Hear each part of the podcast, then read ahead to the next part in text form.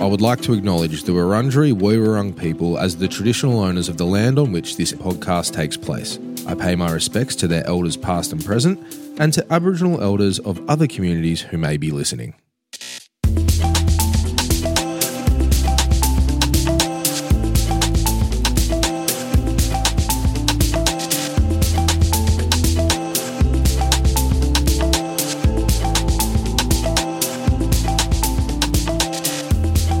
Wominjeka, and welcome to the Connecting the Dots podcast. I'm Tony Armstrong, and this podcast is all about celebrating Indigenous art and design in all of its shapes and forms. This podcast also marks the opening of Wurrdha Marra, NGV's new exhibition. Wurrdha Marra means many mobs in the Wurundjeri Woiwurrung language, and, as the title says, the exhibition showcases the diversity of First Nations art and design with incredible works from emerging and senior artists from all around the country. Like me, you may be wondering what exactly is Indigenous art? Is it more than traditional dot paintings? And how much has it developed over the years into the contemporary practices of today? Let's find out. Aunty Gail, it's so nice to meet you. Um, for the benefit of our audience, could you please introduce yourself? Hi, um, my name is Aunty Gail. I am a Wurundjeri Wurrung elder and I'm a very proud Wurundjeri elder. It is such a thrill to be able to talk to you today. This is all around the NGV, particularly Wurrdha Marra. Now, can you please tell us how you came up with the name for that ground floor gallery? Well, I was just thinking and talking to my oldest granddaughter, Tiana, and um, we were just thinking how a lot of people come through the gallery of different nations, not just First Peoples, but peoples from all nations across the waters, many peoples. So, yeah, that's where we come up with the name, with a little bit of help from my granddaughter. That's that's beautiful, um, and that's something I think that when people do go through, they can learn not just about the art that's on the wall, but about the land they're walking on. So, Wurrdha Marra is the name of this gallery. That must make you feel really proud knowing that you'll be sharing your language with everyone who walks through. What feelings do you want people to leave that gallery with, and what knowledge when they um, are lucky enough to come through?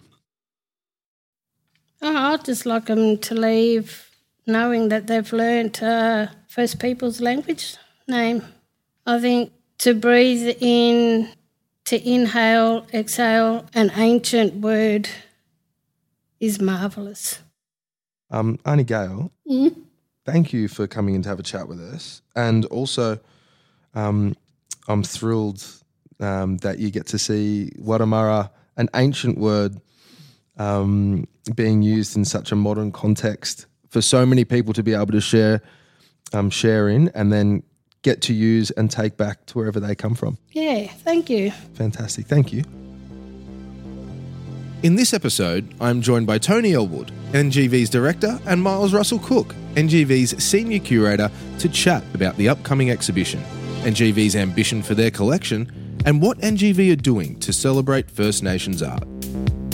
Tony is a leading figure in the Australian arts sector, and under his stewardship since 2012, the NGV has become the most visited gallery in Australia. He's not afraid to test boundaries and, through a series of blockbuster exhibitions, has made the NGV an exciting and accessible part of the community. Myles is the senior curator of Australian and First Nations art at the NGV and is responsible for the NGV's collections of Australian art and First Nations artists globally. Myles is a Wotjobaluk Anglo Australian man with German heritage who was born and raised in Naarm on Wurundjeri Woiwurrung country.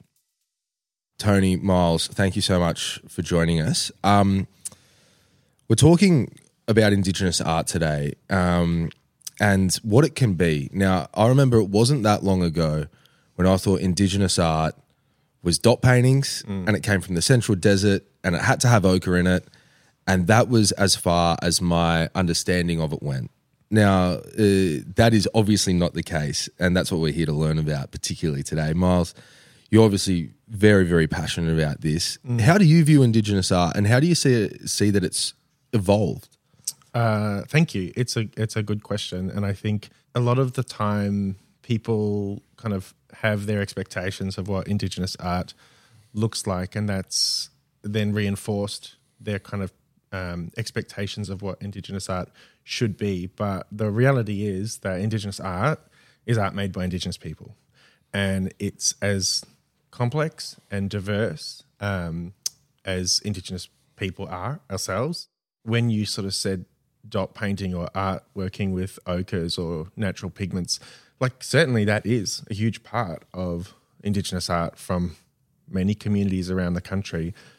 But the reality is now, I mean, we've got artists working in neon, artists working in sound, performance, we've got artists working in photography, artists working in every medium that you can imagine, really. I mean, right through to AI and digital media, and it's constantly evolving. And I think the thing that makes Indigenous art so special is that it reflects 65,000 years worth of art making in this country. Uh, but it does that in the same way that Aboriginal people do today, which is, you know, we can be both ancient and incredibly modern at the same time. Yeah, I think um, that's something I want to ask you about, Tone. Um, we are we are so diverse as Aboriginal people, um, and uh, I guess as Myles has just said, Indigenous art does now absolutely reflect that. From I guess that managerial position within the NGV, how have you seen the decision making evolve around bringing in or, or or even I guess considering different forms of indigeneity within art? That's also a very good question because the gallery started in mm. 1984 as a, as a collecting institution for Indigenous art, and that was a brief at the time that was national from it, from its inception. But I suppose in building a new collection at that time, it started in certain regional clusters. So there was a very heavy emphasis on a lot of the remote and rural artists. So that a lot of the art that you're referring to was where we started to collect in depth over a long period of time. So you know we saw a lot of great holdings put together at that time from Central Desert, Arnhem Land, the Kimberley, for example. But it was still a focus around the national.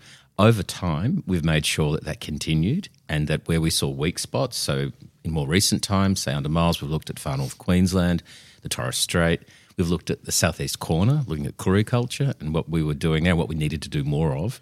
So I suppose our responsibility is to make sure that that national overview is maintained and is built upon at all times so that people come in for the first time and they see a dedicated Indigenous gallery and they walk away going, wow. I had no idea that mm. across this period of time it was so diverse, it was so rich, it's still so dynamic. But there's another thing that we can also do to sort of help amplify that, and that is the gallery with, with more courage and investment saying, and we do this, let's commission things too, and let's help artists get to a space that they've never been to before. So if we put you know some serious investment behind a community or an individual and say now do something that really tells your story in a mm. big and dramatic way that gets a lot of national interest that commands the attention of an entire audience. And the other thing I think that's important is to not just put Indigenous art in its own little box. It's to make sure that Indigenous art has a presence across the building, across now both of our buildings and soon to be three buildings, mm-hmm. so that we also talk about First Nations in a broader global context and that we say that these are also first and foremost just great artists when you're walking into an art gallery, mm. but they all have an important backstory and cultural history that has to be reflected. And I think that's like that's so key for us here because Indigenous art is the only art unique to this continent. Like when people talk about the history of Australian art, they're talking about the emergence of European art in Australia. In an Australian context yeah. with the European lens. E- yeah. Exactly. Like it's horizon line after horizon line, and it's a very distinct European way of viewing being on country when we look at Indigenous art, and particularly with reference to artists who have developed over kind of thousands and thousands of years, these sophisticated iconographies that are ways of of talking about their experience being in and of and from country, we get an utterly unique art form, something that nowhere else has. And so I think to Tony's point about Indigenous art being visible. Tony Ellwood's. Yeah, Tony. Oh, sorry. Yeah, there's two Tonys. it's about having Indigenous art across all three of our venues because it's the only art unique to this continent, and it's also the the art form that more than anything else we get asked about, particularly by international visitors. They want to see Indigenous art. I think um, again another misconception is this idea of being on country, and we spoke about it um, kind of around the edges just just then, talking about where you go to collect your art and, and what you might consider being on country. Um, we're on country right now, and we're in and we're, and we're in the middle of Melbourne. Um, uh, I guess how do you then bleed that through a gallery? Well, I think that's the point is wherever you are in Australia, you're on Aboriginal land and you're on country. And whether beneath you there is carpet and concrete and bitumen and steel and kind of vast networks of pipes and cables, you are always on Aboriginal land. And so, what we try and do within our, I guess, the way that we present uh, our our spaces is first and foremost make that acknowledgement. Um, and within that acknowledgement, you're talking about, I think, like often, like the issue that you've kind of touched on is that there is still this um, this uh, kind of like resistance to acknowledge that Aboriginal people can exist with modernity, um, because there's this idea that you're only an authentic Aboriginal person if you are living out on country and you're living, um, you know, on ancestral lands and in a in a classical or traditional way.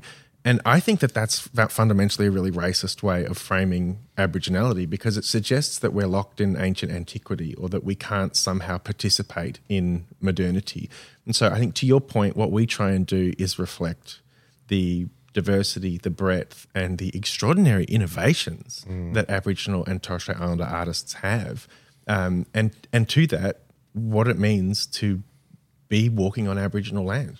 And I think that's also why, you know, in the last few years, we've put a heavy emphasis Yeah. on contemporary art from Indigenous people so that people come in and do see massive neon installations and, and big sort of contemporary forms of practice that just sort of get people to shift their thinking and awareness that the urban Indigenous space is also as valid and needs to be sitting alongside rural and remote communities. But the other thing you, we've also done, I think, very well in recent times is we've gone out to those rural communities and said, like with the Fish Fence Commission, for mm. example, mm. from Western Arnhem Land, we've gone to communities and said, what can we do to really shift the scale and the ambition of what you have been doing traditionally to take that to a new level as well. So it's it's trying to sort of look at all the best opportunities to sort of change stereotypes and to be good storytellers because ultimately that's what galleries are there to do to tell stories to shift people's perceptions and to inform them more than they have been Yeah, and I suppose as well, um, a challenge then becomes how to integrate all of that into a gallery that is bringing works from all around the world.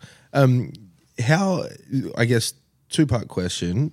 Tone, you first, and Myles, you follow up. Um, how do you, how do you, I guess, find the balance with the integration to make sure that it's really respectful and doesn't kind of seem on the nose because you know when you can go someplace and it feels like oh here we are we're just walking through this front door and uh that's that's a box ticked and it's not done properly mm-hmm. how do you find that that Yeah. that balance piece Yeah, and it's a really good perception that, that you're, you're raising because I think there are times it can feel a little bit forced, a little bit artificial. We've been having conversations about the international building here, which is predominantly European heavy and classical art. How do we actually remind visitors when they're coming here? Say you've just visited from outside of Australia, that when you're walking through Dutch galleries, that there was actually, uh, you know, a, an occupied country here at the time. There was indigenous trade. We're starting to work out ways in which we can sort of make this a unique story and interpretation of those styles of collections here and just a constant sort of reinforcement that this isn't just trying to mimic what's happened in the other side of the world. This is unique. This collection was was you know the development of a shorter history but there's another history that needs to start to meaningfully emerge. And one of the things that we've talked about with Myles is this idea of where we've got maintenance of tradition over long periods of time we can legitimately put a contemporary work in a 17th or 18th century room mm. because we know it's also a reminder that this material while it only was made a year ago actually was handed down over a long history of sophisticated communication. Mm. And it's a reminder that while we're looking at that particular oil painting on this country, we were also making this type of material. Mm. yeah That's more meaningful to me than doing something that is deliberately disruptive or just feels a little bit too token. Well, could it- because it's timeless as well. I think that's it. It's looking at art that has been passed down for 65,000 years, cultural practices that, you know, go back two, three thousand generations of mothers to daughters and fathers to sons and and so on. And it doesn't really matter if this headdress from Ramingining was made in 1980. It looks the same as if it was made in 1880 or 1780 or 1680. Time machine, really, isn't it? You know, and so I think when we kind of lean into that, we free ourselves from the shackles of this um, expectation that when you're going to tell a chronological history of art, it has to be literally chronological. Like you can say, well, for most First Nations people, time is cyclical in so many ways, and I think that that's been really liberating for us, particularly with how we address our, our permanent collections. And um, speaking of, uh, we've got something very exciting um, coming up, not too far away from when this podcast is being recorded right now. Talk to us about how excited you are for Wurrdha Marra and for everyone else to see it, but also not just how excited you are, how significant you think it can be in addressing a lot of the things that we've just spoken about, which is ultimately, I think, miss a lot of misconception mm-hmm. and a lot of misinformation. So first of all, Wurrdha Marra, which is our new dedicated First Nations gallery at NGV Australia, on the ground floor. It's a new permanent space and an extraordinary way to share Indigenous art with our audiences. People talk about things like how can institutions, how can museums decolonize our thinking, how can we indigenize our thinking, and there's this kind of constant um, thinking around what we can do to shift the way we work. Well, to me, it's kind of simple. Decolonization means giving up power, and giving up power means making space. And in this instance, it's both literal space in terms of we're dedicating a permanent gallery on the ground floor, a large gallery to this, but it's also um, about giving up space to the decision making and bringing more people to the table. I use the metaphor of bringing people to the table it's not the best metaphor because you know part of me also thinks let's just get rid of the table you know, as, as a concept but it's about bringing more people in and having you know in the past it used to be that indigenous art was very much presented through in this framework of we have an expert on indigenous art. I mean the experts on indigenous art are the communities and the people who are producing it and the artists who are producing it. It's our job to just make room. And I guess you spoke about tokenism earlier, Tony. Um, something that strikes me is the antithesis of, to- of tokenism is putting something somewhere permanently and permanently giving that s- giving that space away. I'm doing air quotes, um, which goes to what Myles is saying about power and decolonization. Um, you must be very, very proud, but also from your perspective, how important is that? It's vital. And I think the key to this is that it's meaningful and that it's respectful. I suppose at the moment, I, I wouldn't say I, I'm proud of the direction we're going. I, I just know we haven't gone far enough yet. Mm. I think we're shifting into very new territory. I, I haven't seen it really done very successfully anywhere in the world where we've actually sort of blended the broader collections. And for, for want of a better term, they've used the term encyclopedic, but of course we're not because there's lots of places that we don't represent. But we are the oldest and biggest collection in the Southern Hemisphere. And those collections do need to be rethought Mm-hmm. and refocused and reminded of their presence and their context here. And we've had some good discussions around how we can do that, not only just through even First Nations art, but even some of the, the maps that were produced at the time, mm. the world globes that were produced at the time, just as a reminder to everyone as they're walking through these chronological European histories that actually this is where Australia was actually being mm. refocused, represented, misinformed. Uh, and it's just a way of just constantly putting that reminder to everyone that there is something unique about coming into this country and presenting this type of practice to our broad, to a contemporary audience. And a contemporary audience too is, is starting to increasingly be aware and demand that of us. And so it's also being responsive to that and also particularly respectful to any First Nations visitor that walks through. Yeah, I mean, I know what it's like um, as a black fellow walking into some places where you just you just instantly feel off, right? You just because you to your to your point, then you you know that the space hasn't given any consideration to it. Um, what can you expect when you what can what can a what can a visitor expect walking through? Well, I think um, we like to to Tony Ellwood's point. We um, you know we have a history of being the big bluestone citadel of conservatism uh, and the kind of the the pillar to a lot of Aboriginal people that was very oppressive and very intimidating. And what we want to do is we want to shift that experience so it feels welcome and it feels owned. Um, the reframing of our thinking around the Australian art collection and the Indigenous art collection really comes from the fact that up until about like six, 12 months ago, it was impossible to be an Aboriginal person and to be acquired into the Australian art collection because we had an Indigenous art collection, we had an Australian art collection. And so, how does that work when you're trying to tell a holistic, singular story of history? Mm. What we're doing now is we're trying to shift that because we used to kind of think of Indigenous art, or it used to be thought that Indigenous art was this kind of chapter within the textbook on Australian art, when the reality is Australian art is a footnote in a 65,000 year history. And while it's an incredibly important 250 years where an extraordinary amount of change has taken place and incredible art has come forward, it still sits within a much bigger, much longer history. So from now, when you enter into our permanent collection galleries, you really won't be able to enter a room and not see some Indigenous art on display. We've completely moved the um, arrival of Cook as the kind of beginning of the gallery, and for a very long time, our first rooms in the colonial galleries always began with the arrival of the British. Our first rooms in the collection now look at uh, entirely Indigenous um, art in the first gallery. The second gallery, we're looking at French and Dutch and Macassan exploration, and you really don't even kind of get to Cook until about three rooms in, which might seem like a, a, a small thing, but that's a huge shift for us because mm. it's trying to reframe people's idea that you know you you could have been forgiven in the past for walking into some of these spaces and just thinking that Aboriginal people sat around for 65,000 years waiting to be discovered, not doing anything. When, of course, that's complete rubbish. They were active and intrepid explorers crossing oceans, traveling to Sulawesi, modern day Indonesia, Torres Strait Islanders who were traveling, you know, 700 kilometers on canoe in and out of Papua New Guinea, like extraordinary maritime exploration history. So we want to reframe that. That's really key. And producing great art during that. Time. Totally. Yeah. It just happened to be transient. It, yeah. would be body marking or, or, or land based or, yeah. or whatever. But, but it was still being produced. Absolutely.